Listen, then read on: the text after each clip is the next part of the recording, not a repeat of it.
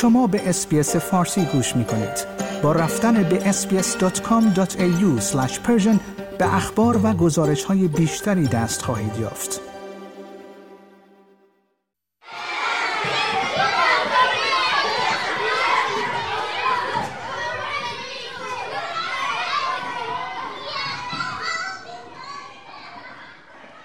تاریخ سی ژانویه در استرالیا مانند همان روزهای اول مهر در ایران است. روزهای پرهیاهو که در آن مدارس شروع می شوند و دانش آموزان به کلاس های درس برمیگردند.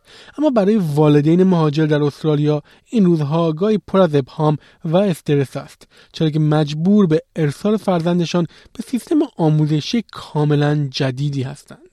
نیوه صدر هستم و در این رابطه با حنیف رضا جابری پور مشاور ارشد بنیاد کودک استرالیا گفتگویی داشتم. در این گفتگو آقای جابری پور از ویژگی های سیستم آموزشی استرالیا و تفاوتهایش با ایران گفتند و برای چالش های احتمالی خانواده های مهاجر راهکار ارائه کردند.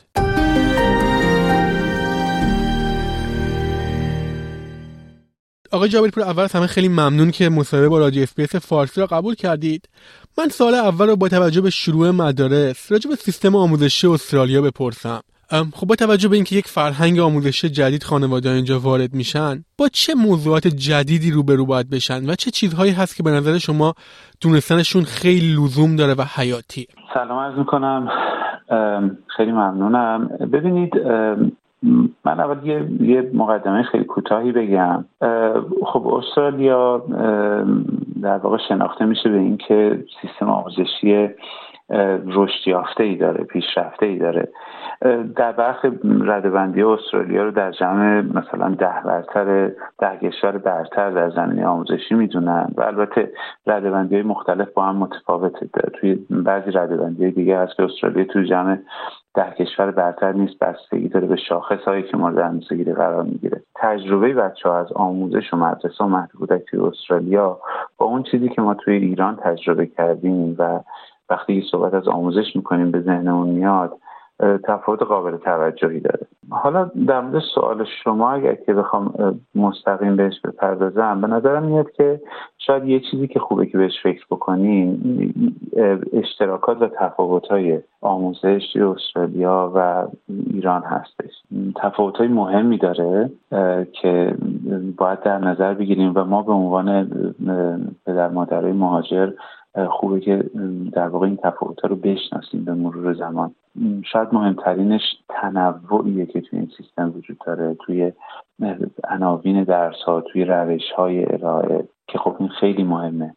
یعنی اینکه اگر که ما عادت داریم به سیستم آموزشی که مثلا ریاضی و علوم و حالا توی مرحله بعدی فرض کنیم که ادبیات از همه چیز مهمتر از بچه ها انتظار میشه نتایج درخشانی تو اونا داشته باشن. بعد این انتظار بار میشه روی دوش بچه ها اون چیزی که شما اینجا می‌بینید اینه که در واقع تاکید به نسبت به نسبت اون چیزی که ما تجربه کردیم یکسانتری روی عموم درس ها میشه رشته های مختلف هنری اون چیزهایی که مثلا فرض با جنبه های دیگه زندگی در تماس بچه ها فرصت های زیادی پیدا می‌کنن برای اینکه اینها رو تجربه بکنن. به نظر من این مهمه و این غنیمته. نکته خیلی مهم دیگه که فکر می‌کنم که اینجا برای بچه ها فراهمه اینه که فرصت یادگیری خیلی فراخه. به نسبت اون چیزی که ما, ما تجربه کردیم. یعنی اینکه بچه ها برای اینکه مثلا فرض کنید که الفبا رو یاد بگیرن یا جدول ضرب رو یاد بگیرن این فشار وجود نداره که همه بچه ها در یک زمان با یک روش اینا رو یاد بگیرن. بچه ها مثلا شما می‌بینید که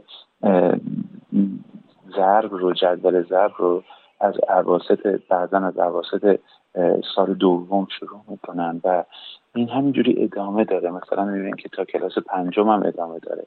در طول این زمان بچه ها با سرعت های مختلفی یاد می‌گیرن و خب این واقعا با ارزش هستش.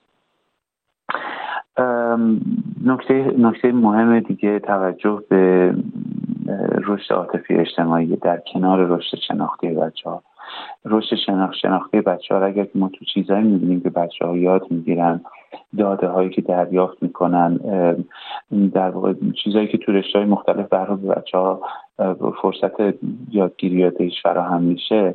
رشد عاطفی اجتماعی تجربه های زیسته که بچه ها دارن تجربه هایی که توی فضای اجتماعی می‌کنن اون چیزی که اونا رو آماده می‌کنه برای ارتباط های اجتماعی برای ارتباط های خانوادگی برای اینکه بتونن در واقع احساساتشون و روابطشون رو مدیریت بکنن. نکته دیگه اگه بخوام بهش اشاره بکنم که شاخص هست اینجا. طبعا استرالیا چون که یه کشور چند فرهنگی هستش.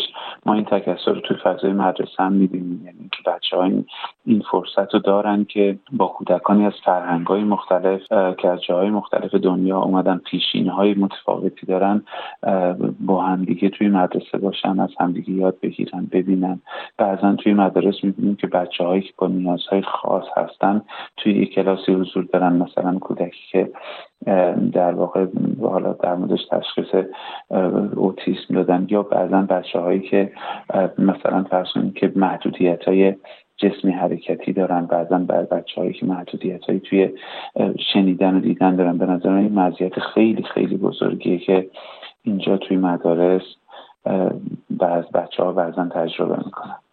درباره همین تکثر گفتید به یه چالش هم از اون سمت ممکنه برای خانواده ها وجود داشته باشه. اونم درباره این بحثی که خب به بچه ها وارد فرهنگ جدیدی میشن فرزندانشون شاید توی سیستم آموزش دیگه بودن و وارد سیستم آموزش جدید میشن و احتمالا با یه شوک فرهنگی روبرو میشن. خانواده ها چه کاری می‌تونن بکنن که فرزندشون رو آماده کنن که وارد یک سیستم آموزش جدید بشن؟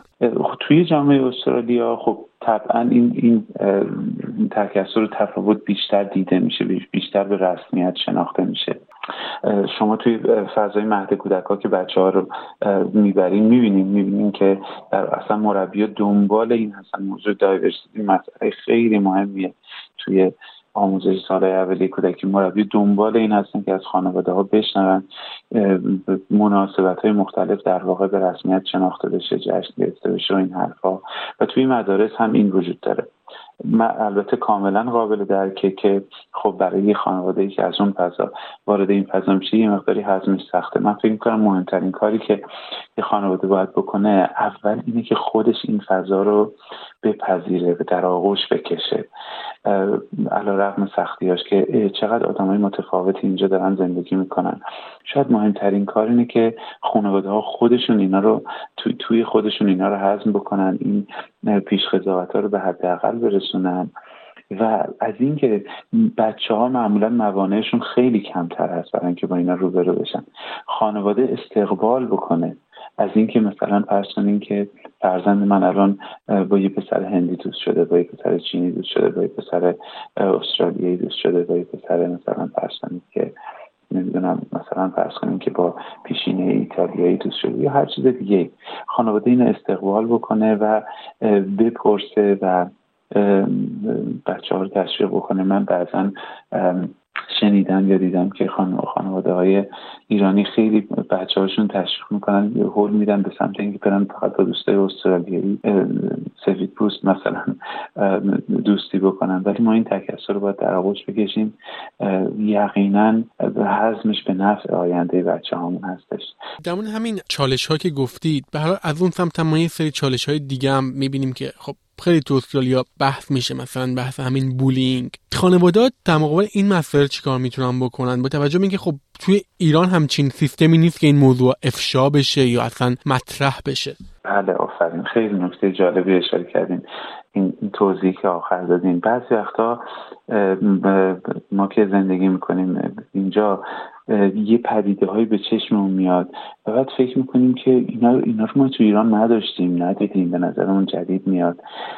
در حالی که نکته که وجود داره اینه که در واقع اینجا به این موضوع توجه میشه روشون تحقیق میشه توی رسانه ها در موردشون حرف زده میشه به عنوان یه مسئله جدی که باید روش کار بکنیم. مثلا همین موضوع در واقع قلدری یا اینکه بچه هم دیگر مسخره بکنن اصطلاحا بولینگ بله پدیده رایجی هستش. کما اینکه عرض می‌کنم خیلی از کسایی که پدر مادری که تو ایران تدریس درس خوندن حتما یادشون میاد از بچگی خودشون که مواردی رو ممکنه که تجربه کرده باشن. می‌فهمم که بله ممکنه که خیلی وقتا بر اساس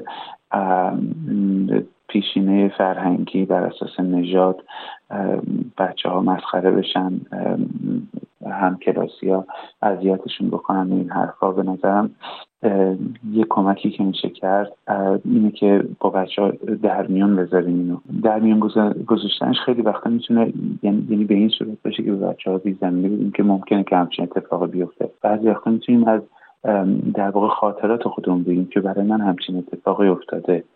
این, کمک می‌کنه که در واقع کودک در درجه اول آمادگیشو داشته باشه. در درجه دوم شما در واقع دارین یه گفتگویی رو با کودک شروع می‌کنیم که البته طبعا این گفتگو نمی‌خوان فضاش فضای ایجاد نگرانی بشه برای همین گفتم که بعضی وقتا ممکن که ما خاطره تعریف بکنیم. و توی همین گفتگو اگر که کودک تجربه داشته باشه یا در آینده, در آینده تجربه پیدا بکنه اولین کسی که بهش رجوع می‌کنه پدر و مادره. و پدر و مادرم می‌تونن که با اولیای مدرسه در میون بذارن. معمولا اینطوریه که معلم های مدرسه مدیران مدرسه گوش شنوایی دارن برای این موارد. و خودشون کمک می‌کنن که به چه ترتیبی در واقع بشه به مسئله رسیدگی کرد حالا با کودکی که قلدری کرده و کودکی که در واقع آسیب دیدن کمک می‌کنن. من سال آخرم راجع به یه گروه سنی پایین تر بپرسم. یعنی کودکانی که دارن میرن مهد کودک نه مدارس. بله.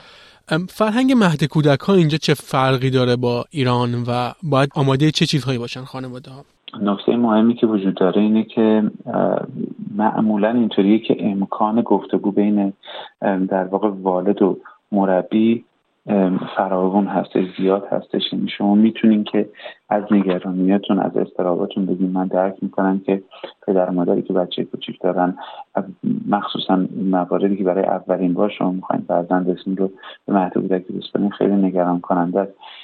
حتما پیشنهاد می‌کنم که همه دقدقه ها و نگرانیتون رو با مربی با با مدیر مهد کودک در میون بذاریم معمولا اینطوری که کمک می‌کنم. سیستم آموزش پیش از دبستان استرالیا پیشرفته است واقعا. ولی اینطوری نیست که بدون نقص باشه. کاملا محتمل هست که شما توی در واقع هر منطقه‌ای که زندگی کنین با به محدودیت‌هایی بر بخورین که خیلی کار ایدئالی انجام نمیدن. و, و به نظرتون مهم نباشه. به نظر من توی انتخاب کردن محدودیت حالا به عنوان یه چیز کلی من فکر می‌کنم که معلم خوب یا مربی خوب خیلی مهمه خیلی مهمتر از کلیت اون در واقع مهد کودک یا مدرسه است. برای همین من فکر می‌کنم که بازدید قبل از انتخاب خیلی اهمیت داره که ما محیط رو و آدم ها رو آدم های مسئول توی اون مهد کودک رو ببینیم و حسی که خانواده ازشون می‌گیره رو بهش توجه کنیم. حتی حس کودکمون رو.